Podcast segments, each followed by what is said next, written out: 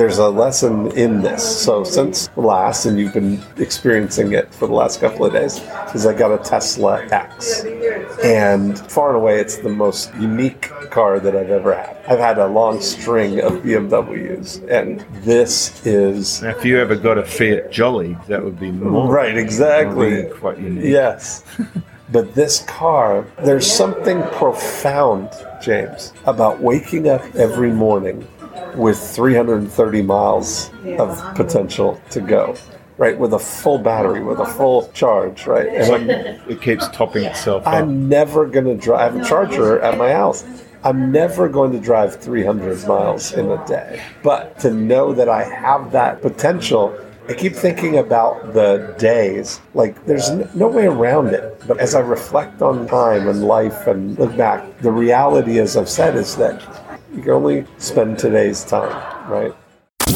This is Superfast Business with James Schramko. James Schramko. Helping you build your business super fast. James Schramko here. Welcome back to superfastbusiness.com. This is episode 701, and I'm sitting here in a hotel reception, the Hilton actually, in St. Pete's, Florida. That's not Russia. That's in the USA with Dean Jackson. Wow, imagine that. Yeah. And here we are doing our periodic podcasts. Well, this is 5 or 6. Yes.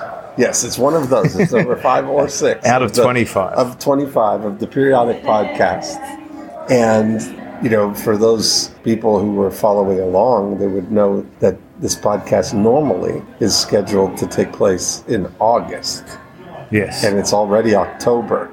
So they might have been thinking, have they already given up after 5 years into their 25-year commitment? But no. No chance. No chance. We had a schedule change. We have. So you're actually coming to Australia in November this year. I am. A little bit warmer than usual. Well, that's the thing. I've been 5 times, and I got spoiled because the first time I came, it was beautiful, you know, high 60s and just sunny and nice. And the second time I came, it was a little bit cooler. And I thought, oh, just a little cooler this year.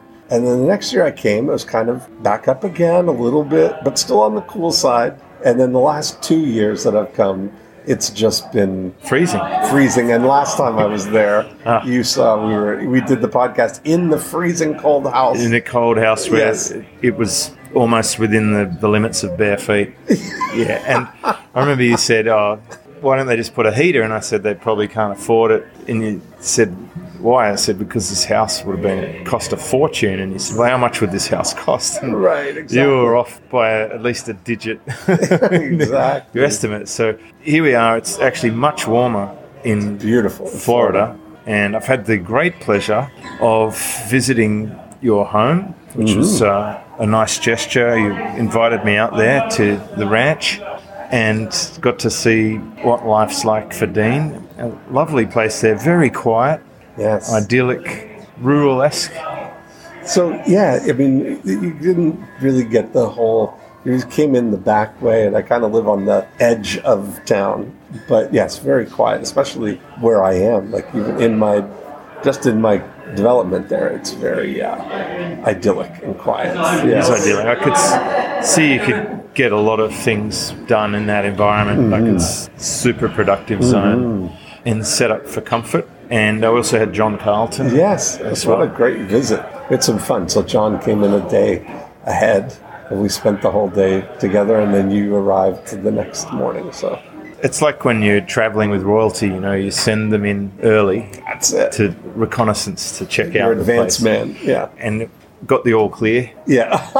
And I said, you know, guys, I'm supposed to be staying at the Hilton. You said, the Hilton will survive without you, John said. Yes, that's exactly right. But we're here now, and we've been at this event, Kevin Rogers event, Copy Chief Live 3, and it's going well. Yes, I've been at all 3. Right. This is my first one. So last year was prohibited because of... St. Petersburg is abuzz. They're abuzz about... They're abuzz with copywriting marketers. Yeah. No, the news that James Schramko is here from... The land down under. Yeah, well, not the only Australian here. There's quite a few. That's, and it is it's a long way to come, but it's definitely worth it if you're interested in the sort of topics that get talked about here. Copywriting. Uh-huh. But beyond that, there's been some themes coming through the presentations today about mindset, about how to turn that individual expertise into an actual productized service and then grow and scale those businesses, mm-hmm. to use some devices that take you beyond just writing words and seeing yourself as more than that. Mm-hmm. And it's really cool. I mean, Todd Herman had a great talk about his alter ego effect. And it's funny because the most common thing that he gets is people say, yeah, I've been doing that. Like, not thinking about it as alter ego type of things, but it's a natural thing that we do that we don't talk about, or that you realize that we have been doing things like that. Especially you with your... You were even so far with the Superman, underneath. It was really the closest thing to really alter ego. Yeah, it's like I remember asking myself that question, who do I need to be to get the results I need to get? And I also remember realizing how powerful the mirror is. When you look in that mirror, you can empower yourself to be whatever person you need to be. And even one of my mentors used to make me watch movies like Patton. And I think he was trying to instill some of the... In the role that I had as a general manager, he wanted me to have some general pattern leadership attributes. Ah. I don't think he wanted me to slap people with their glove, but he did want me to, be feared by the enemy. And that guy was unstoppable. Yeah. And he also used Rommel's tank warfare book against Rommel on the same battlefield that he wrote the book about. I didn't know that. It's a classic. Oh, that's the best. There's so many metaphors in that movie, but one of my favorite ones is the scene where they're coming up to a village and all the troops are backed back. And he comes up in his little jeep and he's like, what's going on? And they're like, oh, there's a hold up on the bridge. So he gets the jeep to drive all the way down. They're being shot at from the other side of the river by the enemy. He flies down the outside. They get down to the bridge, and on the bridge is a donkey and a cart. And it won't move. So he goes up to the donkey, he shoots it in the head, and they push it off the bridge. and now, because, seriously, one donkey is holding up his whole platoon, and they're getting shot at. Yes. That's the constraint. Yes. And he just eliminated the constraint, and they could now cross the bridge. Yes. Take out the enemy. So that was probably the single most powerful metaphor in that book about theory of constraints. About not letting one bad egg cause the whole platoon to go down. Yes. So when he found an unsatisfactory employee, he would come up to me in my office and he'd say, James, and I say, yeah, he goes, donkey on the bridge.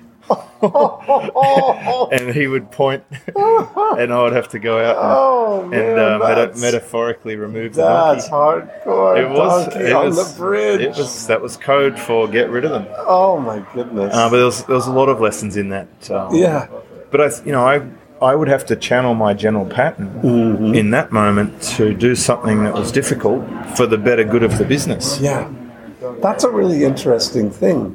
Because when you think about it now, the many roles that we play, you're a new father, but you're also an old father, and you're a newish husband, and you're a business owner, and you're a surfer. I'm a new surfer, but I'm also an experienced older man. Right, exactly. I was at a surfing cafe, and some kid scrumpled up a paper bag off his meat pie and just chucked it on the floor. And I looked at where he dropped it on the floor, and then I looked up at him, and I looked at the floor, and I looked at him, and then he looks at me, and I'm like, you're going to pick that up, right? He goes, yes, Dad. It's like, he had this attitude. Oh, man. And he just walked out. He yes, didn't pick Dad. It up. Oh, yeah. Man. It's just wow, it's you have all these roles in everyday life. You have to choose which one do you want to be. And it's amazing when you get to choose and actually, think through, who does this character need to be? And that's an interesting... I like that idea a lot. Even John Carlton said today, you've got to wear many hats. Yeah. It's another way of saying the copywriters talk about it, voices, having a different voice. And so everyone's doing multiple personalities. Yes, yes. Now it's become okay to talk about. Yes, that's it. So what's been your big developments over the last year? Since the last periodic podcast, because it's a good thing too. Well, I've produced a human Yes. So that's a big... You know, in personal life... You produced a human. Yeah. That creates quite a lot of scenarios, but one thing it made me extremely conscious of is... I noticed the absence of sleep in the beginning. Like, it's devastating in terms of the change in sleep. Yeah. I was doing brain training apps, and as soon as the baby came, I couldn't reach my peak scores anymore. Really? Yep. Wow. It makes such a difference. Wow. And then I was really fortunate. Well, gosh, at least I've got a good routine and I control my schedule. Yeah. I've been disciplined with my 3-day work week. Yes. And I was very fortunate that I've leveraged things to be able to operate with the baby. Yes. I spent a lot of time. Up until this trip, I have not missed a single day, even during the pregnancy. So that was a realization, but I also, it made me even more want to leverage my time. So I went through some rate changes in my packaging. Mm-hmm. I simplified. Now, not just, I mean, the rate changes you were describing to me. They're significant. I mean, not talking about a... Yeah, 10 times rate change, like a 10x. Yeah, it's in one program it was a 10x change, and in the other program it would have worked out at 3.5 times. Yeah. Uh-huh. So I just realized, like, my time is actually more and more valuable, mm-hmm. and I'm much more experienced, mm-hmm. and I'm attracting better clients. I've got more data. Mm-hmm. I'm getting great results for everyone I work with, and no one says no to the pricing. Mm-hmm. So in tune with that, I actually increased the value of the offer. It's not enough just to change the rate. I changed the design and look and feel of my... Everything. Mm-hmm. I got all the sales copy tuned up because I got help from Brian on the previous episode. I went through how that worked, but he was able to message me better than I was, mm-hmm. and convey the value that now matched the rates. And I also added extra features to the existing members that made it really great value for them, especially when anyone who was on an older rate, mm-hmm. they get the benefit of it, mm-hmm. but new members coming in are still getting a great deal, mm-hmm. which is evidenced by, this week alone, while I've been away for a week and a half so far, I've actually had a record week in sales. Perfect. Right, and as you've said, even on your presentation today, a lot of the things you're doing haven't changed for the last 7-10 years. My core thing, I haven't really changed it for now 3 months, mm-hmm. but it's just snowballing and compounding. Mm-hmm. And then when it spikes, it's just like an extra thing. Now, I have to pay a lot more tax, apparently, because my income's gone up again, mm-hmm. and I've got to up the rate that we pay ongoing to counteract... Your quarterlies or your... Yeah, we do. Do you pay quarterly? We do, yeah. We have same thing. Quarterlies, and it's now significantly adjusted. Yeah. Just in the last 3 months, just from that single cluster of changes. Yeah. So it's not just one change, it's a geometric change across the board, and it's had a massive impact.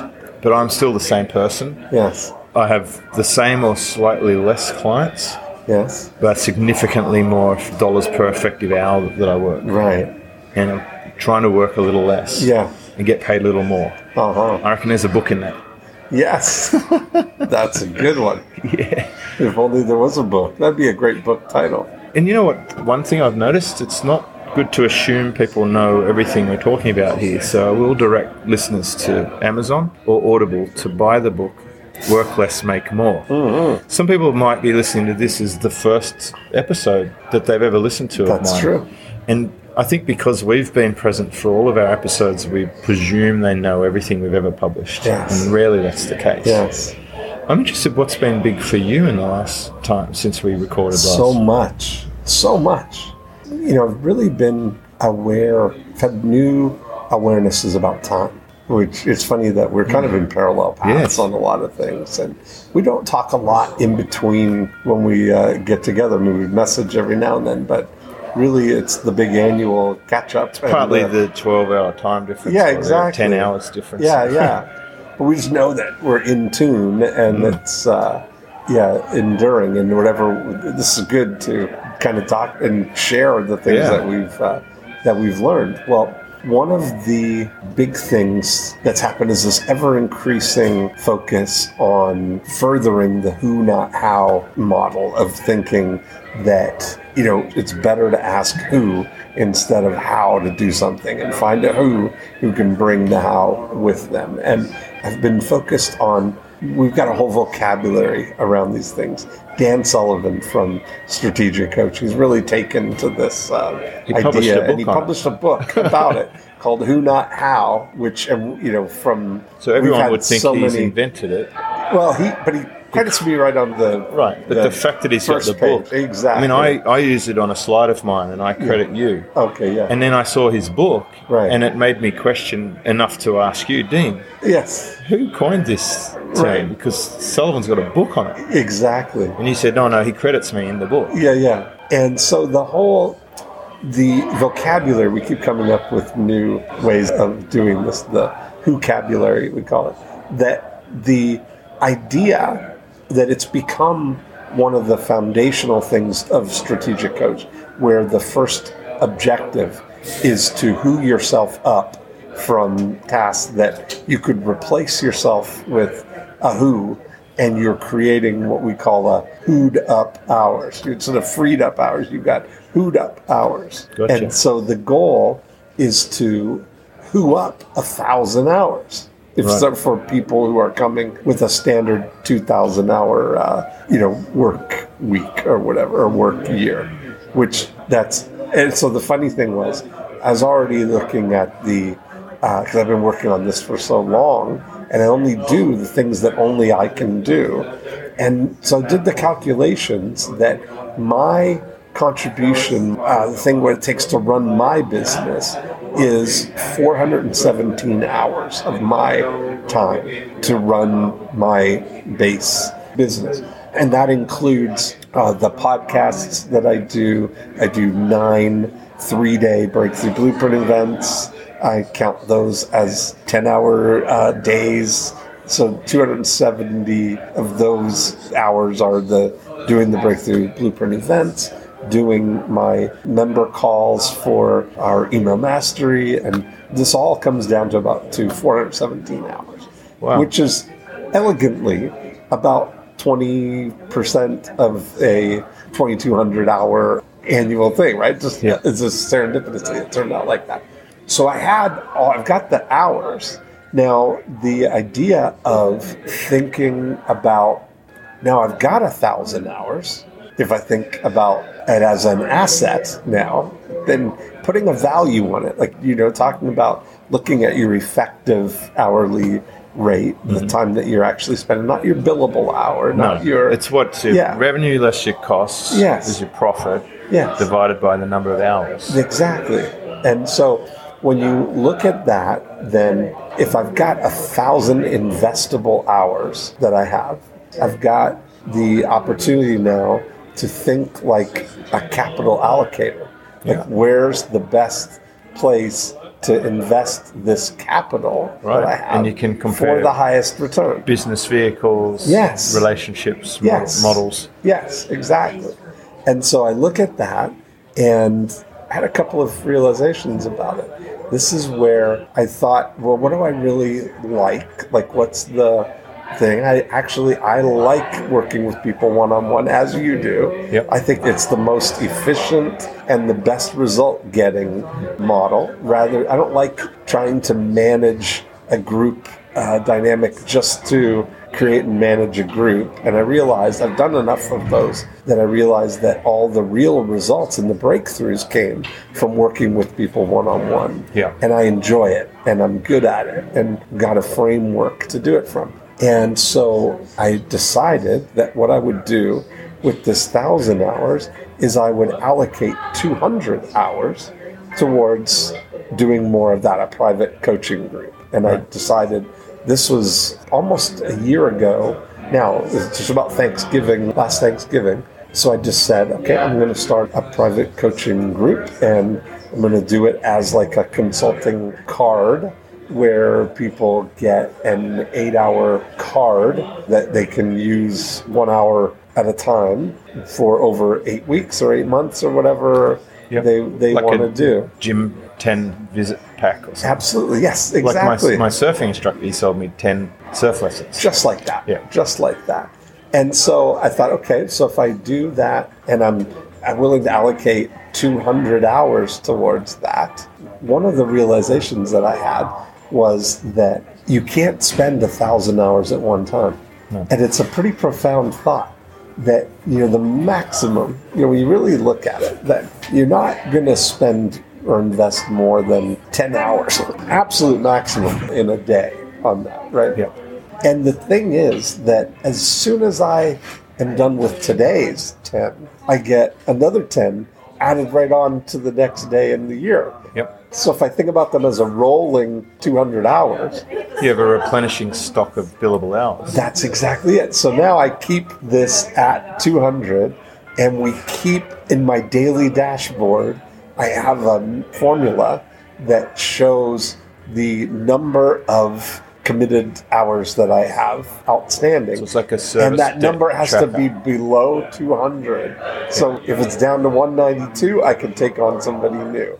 If it goes lower, I can. And the other thing, of course, you're getting paid in advance. Yes. And most people won't ever use all of them. Well, that's true. I'm noticing that some people. We used to sell 5-hour and 10-hour website development packages. Uh-huh. It'll be very rare that someone actually uses all of them. That's interesting, right? So you'll have some redundant hours there. It'll catch up on the average, or whatever that will be. Yeah. In fact, I still have only used 6 of my 10 surfing lessons. Isn't that funny? It's been about 2 years. So I look at that. So I've had some people who've been using them, but I look at the dashboard right now. I'm at 144. Yeah, so you can top up. So I could top it up if I wanted to. Yeah. And that's kind of that's a fun thing. Just thinking the reality of how we experience and have time at our disposal is the only time we can spend is today, right? There's only now. I can't spend tomorrow's time today. And the fun thing that comes in with time is that you can buy other people's time. That's exactly right. They'll sell it to you, called a job. Yes. And it's also funny. Joe Polish calls it a behavior rental agreement. Right. That's what a job is, a behavior rental agreement. You know, I've been approaching this at a really similar point. One of the very first activities I do when I'm coaching someone is a task transfer. Yeah. List all the tasks and let's transfer them to someone else. Yes. That was a less elegant way of saying who, not how. Yeah. Your way is much more elegant. Yeah. And I've also worked out what my time commitment is. I'm prepared to commit 20 to 25 hours a week for my business. Which would put you at about 1,000 to 1,200 hours a year. It's about 1,000 to 1,200 a year. Yeah. And which is where you were half that and now you're topping up. I want to get to that. Yeah, I'm aspiring to that. Yeah. You know, the funny thing is if you work out the numbers, if you were to work out like $100,000 a month profit and 100 hours a month, you work out roughly $1,000 per effective hourly rate. Right. It really helps protect you from doing very low value activities. Yes. When you're working with that framework, you normalize to that. Yes. And you think, no, I wouldn't do that job. It's not going to end up turning into that sort of a rate. Right. And so it's an easy decision-making choice. Yes. No, that's something I shouldn't spend time on. Or yes, that's something I should spend time on. It's a great thing when you do have that awareness of what that hourly rate is and you realize how much you can actually, like, you know, when you think about, let's use $1,000 an hour as a thing. If you think about even with somebody at $50 an hour, you're getting a 20x thing. If there's anything that you can, if you can in 1 hour give a great brief, a great articulation of a what, that's the key to being, the key to equipping a who is to be crystal clear at articulating the what, the outcome that you want. And if you can do that, that 1,000 hours or that $1,000 investment with that time gives you a multiplier also of that $50 an hour person times 20 hours. It's pretty. Plus, the other thing is when you are on, like in your case, when someone's buying your time, you're switching out of Dean and into their world. Like you've switched off your life temporarily and you become completely beholden to them. Yes. But you're very motivated at those rates compared to if it was $10.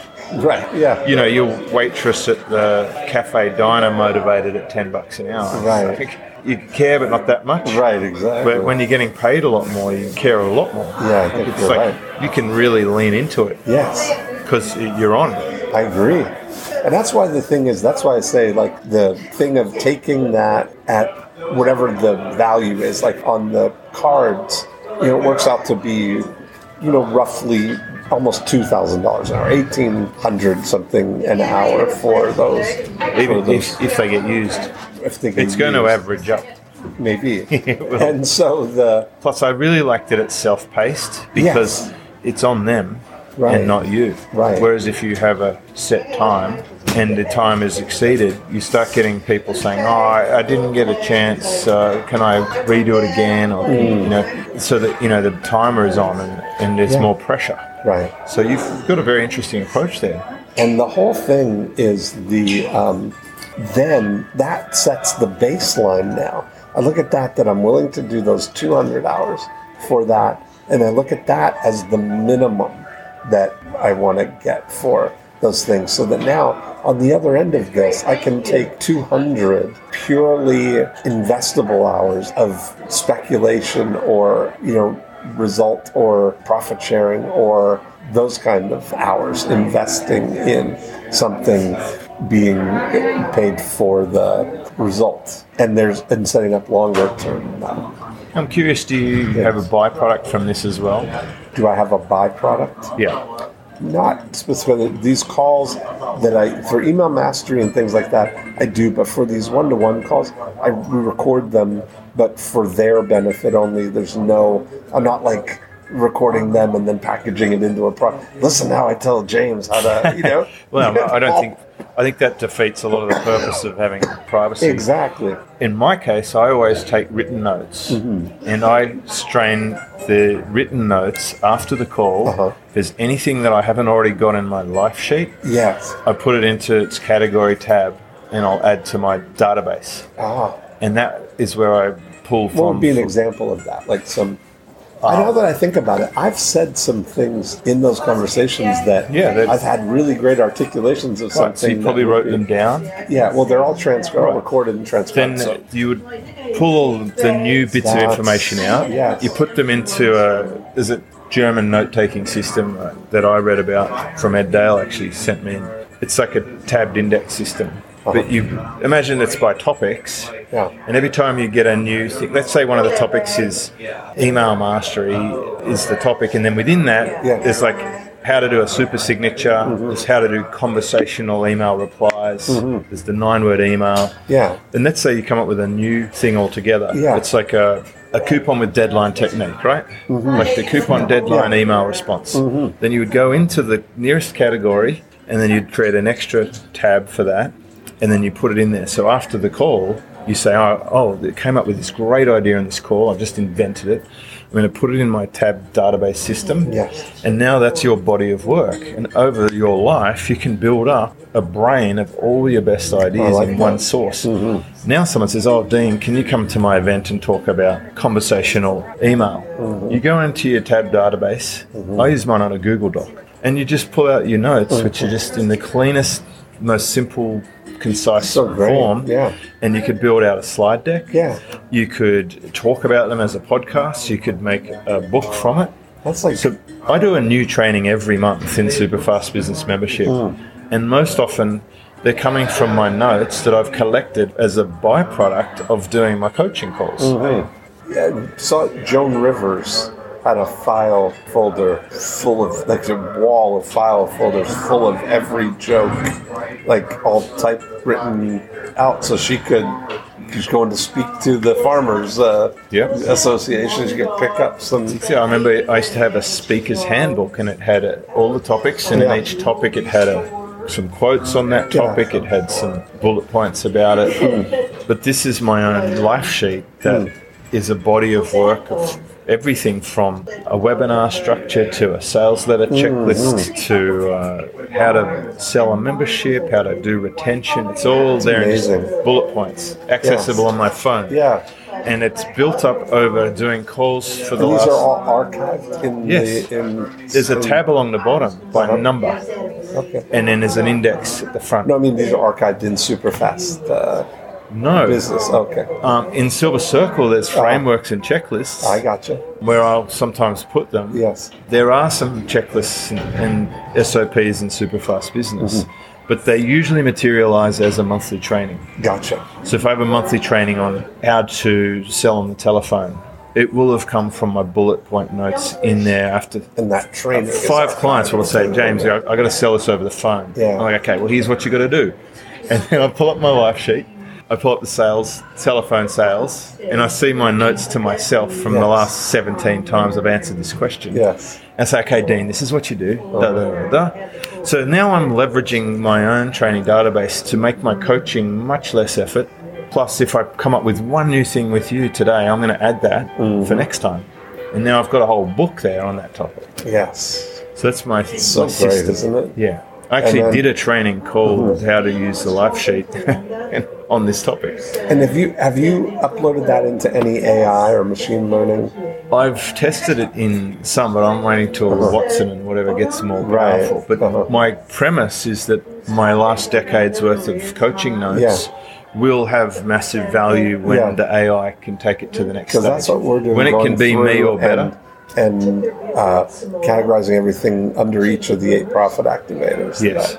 So you're probably doing that in a formatted way, but I also believe that it will be valuable. So I have notes from every single individual coaching call I've ever done. And it's now electronic format. Yeah. So it's going to be more powerful. Nice. I like that. So it's a byproduct. Yeah, yeah. Just like Vegemite comes from beer brewing. It's the yeast extract. Or the cabinets in the kitchen probably from compressed chipboard that came from offcuts, you know, when they're making furniture and stuff, timber, like it's compressed into particle board. So there's lots and lots of byproduct stories that are interesting. Yeah, that's awesome. Even in Formula One, when they're braking, they store the electronic. My Tesla does that. Yeah, back into the engine. I can show you that. So the Tesla has regenerative braking. As I take my foot off the gas, as it's slowing down, it's regenerating back. Well, I guess power. It can't currently make you a cappuccino, but it can drive you to the coffee shop by itself. That's the truth. That's another big development, and it's something that there's a lesson in this. So since last, and you've been experiencing it for the last couple of days, is I got a Tesla X. And far and away, it's the most unique car that I've ever had. It's not... I've had a long string of BMWs, and this is... Now, if you ever got a Fiat Jolly, that would be more... Right, exactly. Quite unique. Yes. But this car, there's something profound, James, about waking up every morning with 330 miles of potential to go, right? With a full battery, with a full... charge, right? And it keeps topping itself up. I'm never going to drive... I have a charger at my house. I'm never going to drive 300 miles in a day. But to know that I have that potential, there's so much, like... I keep thinking about the days. Like, really, the more... There's no way around it. But as I reflect on time and life and look back, the reality, as I've said, is that you can only spend today's time, right? Now, there are some unique ways of going around it. Like, I've been experimenting with the idea of, because I like to think about an abundance of time. You know, we're looking for managing the 3 dials of abundant time and daily joy and financial peace. Those are the 3 kind of lifestyle elements that you look to manage. And so I've always been attracted to freedom as the highest one-time freedom, and that brings me joy to have that. But an abundance of time, when I think about a 16-hour day, is essentially 100 10-minute blocks. Have you heard that? No. Before? Never. So it's an interesting thing when you start to think about, as a currency, a 10-minute unit is very useful. I mean, it's not an insignificant amount of time. I actually once registered a domain called snapworker.com. Okay. Because I became aware that I was doing very quick, small tasks, and I was much more proficient and prolific at them than any big, meaty, burdensome, annoying, frustrating big tasks. Yes. I just do small, I get in, get out. Yes. Hit and run. Yes. I would do my social media in under 10 minutes. Right.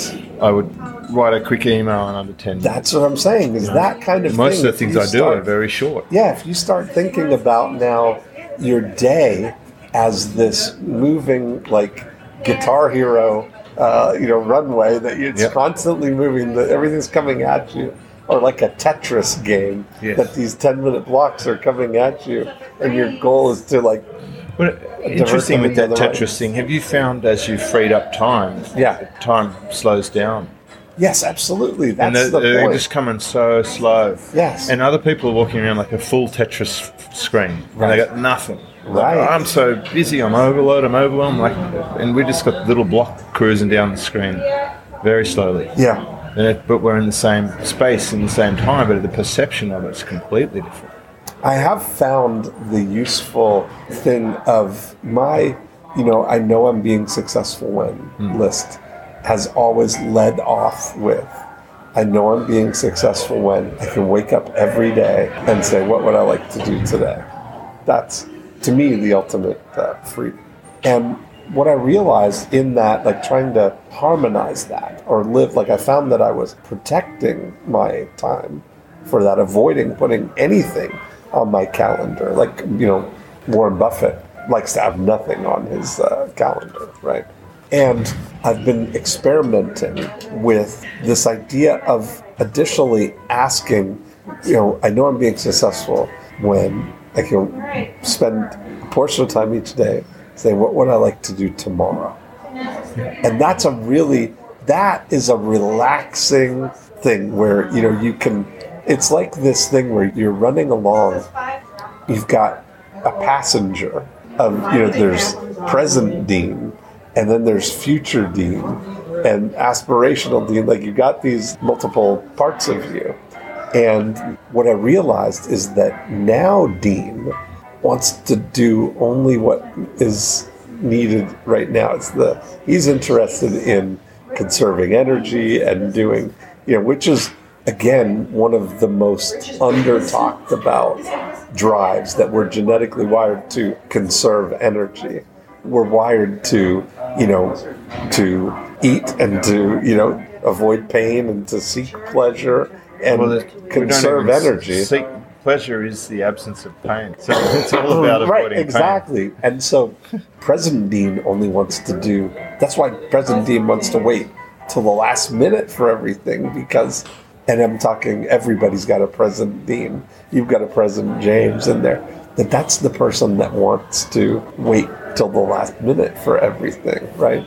And that I finally figured out why books work so well as a lead generation thing compared to a webinar. In that a webinar is a commitment that President Dean has to make. If somebody's saying, you're signing up for... I'm not going to have really time for that. But it's like a book. You can take action now. And it's almost like Present Dean is like buying this book for Future Dean. Yeah. When Future Dean's going to have some time to read. And, Future Dean will like this. I'll buy this. And you got hoping that Future Dean's going to have time to I won't fill in a webinar registration. Yes. Just because, especially if it's on demand. Yes. I'm not going to sit there and watch a webinar. That's exactly right. And so most people don't ever open the book or read it. That's absolutely true. 50% of Kindles. But that doesn't stop them from asking for it. And that's why I've done the 90-minute book has been because you get an email. Yes, and it's done its job. Yes, that's what the whole point. The title, yes. We've talked about this before where... We should do a book, a supplement to yours is write less, make more. Well, I truly agree with that. Yeah. Like smaller book, you were making this point recently that very small books... can have a huge impact. You had a couple of great examples. I did. I shot a video and I used the examples of Common Sense by Thomas Paine, which is the book that was the foundation in the 1700s for the founding fathers of the United States to base the Constitution on. And on the opposite end of that spectrum, the Communist Manifesto. Now, Common Sense by Thomas Paine is 82 pages. The Communist Manifesto is just under 30 pages. Right. But you couldn't find two bigger ideas that have been So if someone wants 500 ignited, pages, like what could they possibly have that's a bigger idea than That's what I say to them. That's really the thing. It's like, yeah, really? Like, you're going to have a bigger idea than that? You need more than... And it's definitely not about the number of pages. No. It is about the title. So we talked before about setting the future self up for a better time. It's like if you've ever got to the day that you have to travel somewhere and you're like groaning, oh my God, why did I agree to this? Like you've stitched yourself up. Yes. So that's why I created decision-making filters for myself. Yes, tell me about that. Well, it's just a little checklist to ensure that you're not going to make your future self have a difficult time. I actually future pace, and I think, okay, so it's now the day I have to fly to Florida, and I've printed out my ticket, and I've got my passport. Am I feeling good about getting into the Uber, or am I feeling remorse for making this choice? Mm-hmm. And then I weigh up, what are the positives for going, what are the negatives, what else could I be doing with the same time, what could lead from the relationships or the contacts made, etc., and then... what commitments do I owe? All of these things. And if the decision's, I'm still happy for it, then I'll roll with it. And I've gotten to this trip and rolled through it. This is my one trip to the USA this year. Mm-hmm. It's the first time away from the baby. Mm. The contacts here that I've been able to reconnect with and re-establish with have been phenomenal. Mm-hmm. The opportunities I can put forward for my business partners have been tremendous. And I'm very excited to be speaking tomorrow. I think this room is perfect for me, mm-hmm. the people in it, and the messaging that's been put forward so far. So I'm actually still, and also I've had a good sleep plan and food plan. So I'm actually managing this trip particularly well. Set some kind of land speed record at my house, 14 hours. So I had to stay up a little while to earn that. Yeah. And you can make a big difference though. Like you could ruin your trip if you counter-cyclical with your sleep and not optimize it. But I've managed to make it work through a bit of planning and experience and knowing what works for me. I love it. So this whole idea of thinking ahead and knowing that even that little thing, like to spend one 10-minute unit, one 10-minute block on out of 100 that you have today, one 10-minute block on just asking that question. What can I do to set future Dean up? What can I do in the next 10 minutes for future Dean that he's really going to appreciate? Yeah. It's really interesting. That's, I've often, I'll be sitting in my house and I'll be thinking, I'm so happy past James got this place. Yes. It was an effort. Yeah. You got to buy and go through a transaction and deal with people and contracts and pay money. And thank you, Pastor. Thank you very much. Yeah. I appreciate you. And I'll look across to my surfboard rack. I'm like, I'm so glad Pastor James started this sport 6 years ago. Right. What a legend. But then I think I'm going to go out now. I'm going to practice so that future James can have the best time in the Maldives. He'll be able to take off on the better waves. He'll know exactly what equipment to ride. I'll go and put in today's disciplinary training session. Yes. Even if it's a bit rainy, even if the swell's not perfect, I'm just going to set myself up in the future. That's perfect. And I think that's why we do a lot of health things. Mm-hmm. What we put in our mouth today might dictate if we're in a hospital bed in 20 years from now. And that's one of those things. Would I look back think, I wish I'd done a little bit better? It's absolutely one of the things that actually has permanent ramifications. Big time. Money, if you wasted time and didn't optimize your money making, that's not going to kill you. No. If you didn't optimize your time learning or reading or doing any of those things, that's not going to kill you. Mm. But over time, the daily decision of not surfing or keeping makes a significant health makes it now difficult. That it's like that's what I, realized too, that there's no leverage in the health stuff in terms of you can't get rapid results like you can where there are multipliers kind of thing. There are, but not in the same way. It's still the physical laws. Well, it's currently hard to outsource yourself. Well, you can't outsource the push-ups. You can't just buy. You can't cheat ahead with that. That's exactly. Right. You can get surgery to remove chub or whatever, but if your eating patterns and fitness aren't there, you're still going to have underlying issues. Yes. So it's like It's like what I like about surfing in a way. Like you got to be present for that. It's like it develops your stoicness. Yeah. It's like, you know, you got to do it. Yeah. You got to paddle out. You get yourself out there and it's big. You got to get yourself back in. And there's no palming this one off. There's no deferring it or making someone else's scapegoat. Like you got to own it. Mm. It's really interesting of Stoic is that I've been reading Seneca, and it's crazy to me when you read these to think that these were the conversations they're having in 35 BC, that they're still having the same. Like, I remember I was reading Letters from a Stoic, and this is Seneca sending letters to his protege, and he's talking about this idea of picking one, the thing of picking one text, one book, one master, and going deep in this, as opposed to, like, just constantly getting new things when you haven't digested what the first. In more than applicable now. BC, yeah. They're talking about this as a problem. Yeah. And here we are, that's still, it's even more problem, yeah. Of a bigger problem now. You know, that's, I mean, it's crazy, but that's, you know, so much.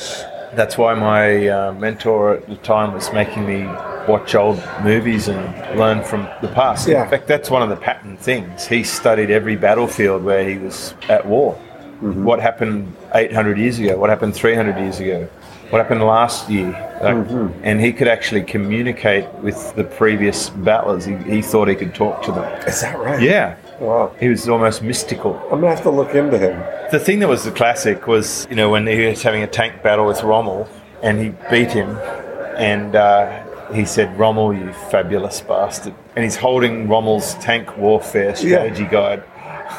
What from movie that is battle. This? Where do I watch this? It's called Patton, okay. With Gregory Peck. Yeah, exactly. It was an Academy Award winner. Okay, in 1970 or something. Right. And I've watched it many, many times. Oh, that's so. He also made me watch Mr. George Goes to Washington. Oh, okay. Mr. Smith Goes to Washington about filibuster. Okay. And he made me read Atlas Shrugged and all these very interesting things. Also about automotive history. Yeah. That's how I realized most of it came from French. And the great tulip craze, that prevented me from getting caught up in all the Dutch cryptocurrency bullshit. Cryptocurrency, right. They're all like crazy in our industry. And I said, this is the tulip craze. And they thought I'm an idiot and they all lost their money. It's kind of funny. That is amazing. It's like because I already knew history. Yes. And if you don't read history, you're destined to repeat it over and over again, but not benefit. Isn't it funny? I was saying to somebody the other day that it's been like I was not into Western Civ in college, but now it's like the thing that I'm most fascinated by. I wish I'd paid more attention. I didn't do history at school, but now I'm fascinated by it now. Yeah. And I have a new appreciation. When you realize the value of it. Like I was telling John Carlton about reading my great-grandfather's diaries, and he said, oh, how wonderful that is to be able to do that. But he essentially did what I do 100 years ago. Mm. In 1916, he was journaling, which is like blogging, and traveling around the world, buying and selling, doing geo-arbitrage. It's exactly what I do. Isn't that amazing? Yeah, but he did it on boats, and it took him a long time to get places.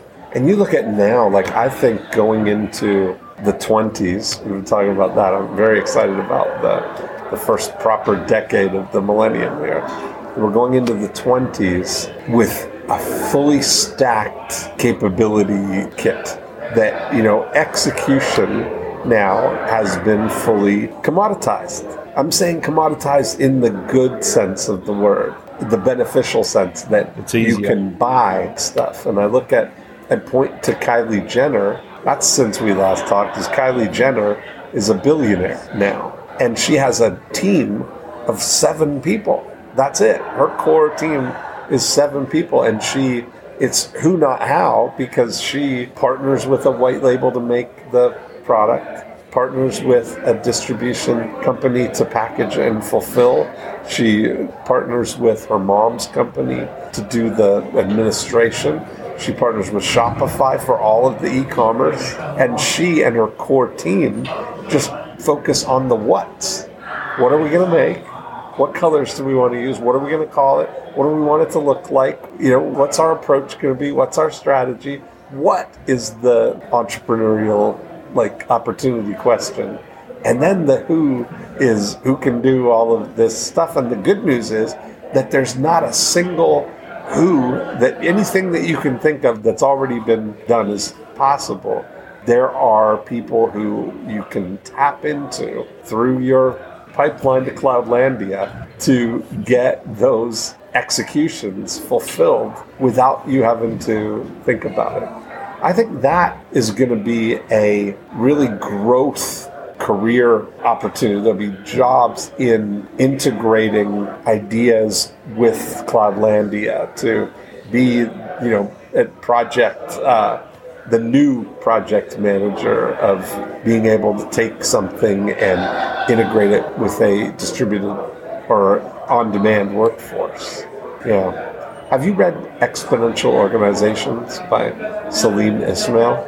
I own it, but I haven't read it. It's so good. I mean, it's really, That's what he talks about is all the new capabilities, the new exponential organizations out there. Because Kylie's done that all in 3 years, go from zero to, $350 billion or $350 million in sales. Yeah.